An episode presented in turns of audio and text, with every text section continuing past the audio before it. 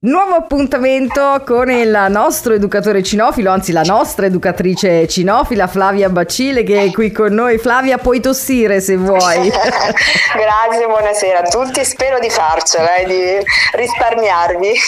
allora, uh, Flavia, vogliamo partire subito da un problema che io ho per prima, ma penso che abbiano in tanti. Il cane salta continuamente addosso, magari anche con una certa veemenza. Che sì. cosa sta succedendo e che cosa possiamo fare? Fare? Allora, mm, che il cane salti addosso è un fatto, perché è un comportamento, soprattutto da cuccioli, abbastanza frequente e, e se non interveniamo è anche quello stesso cucciolotto una volta cresciuto può continuare. Cosa c'è dietro? Può semplicemente volerci chiedere delle cose, può essere una comunicazione per chiederci eh, un saluto, di mangiare la mela che stiamo mangiando anche noi, eh, un'attenzione, che sia, può dirci che si è spaventato spaventato per qualcosa e vuole eh, coccole, insomma ci sta chiedendo qualcosa dicevo, sta a noi capire se vogliamo continuare a rinforzare quel comportamento e per fare questo dobbiamo accarezzarlo, guardarlo e parlargli.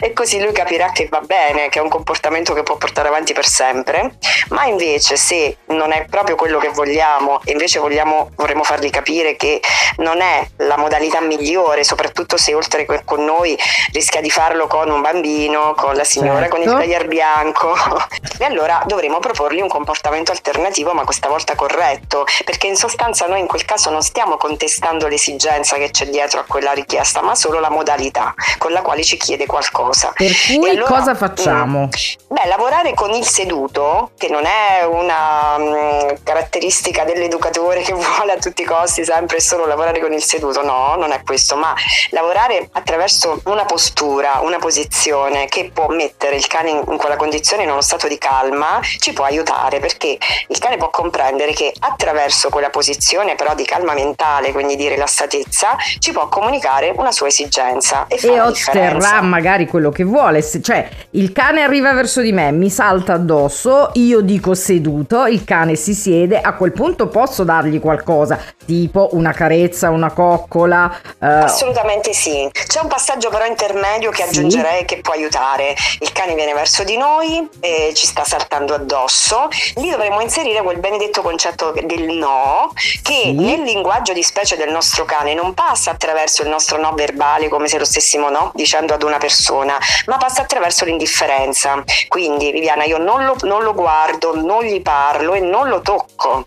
Questa è la, tradotto nel suo linguaggio il no, cioè la nostra più assoluta indifferenza, non ci deve essere una sola ah, cellula. vedi? Quindi io non mi devo arrabbiare, gli devo gridare no, no, no, no.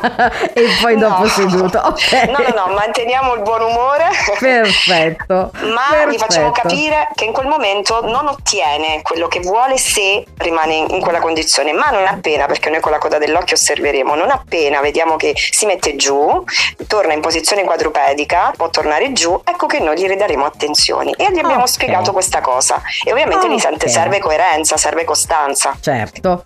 Grazie mille Flavia, c'è, un altro, c'è un altro, argomento eh, che ti aspetta la prossima volta, quindi preparati. Sono pronta. Grazie a Flavia Bacili di Infido Confido, ci sentiamo alla prossima, ciao. Grazie, ciao.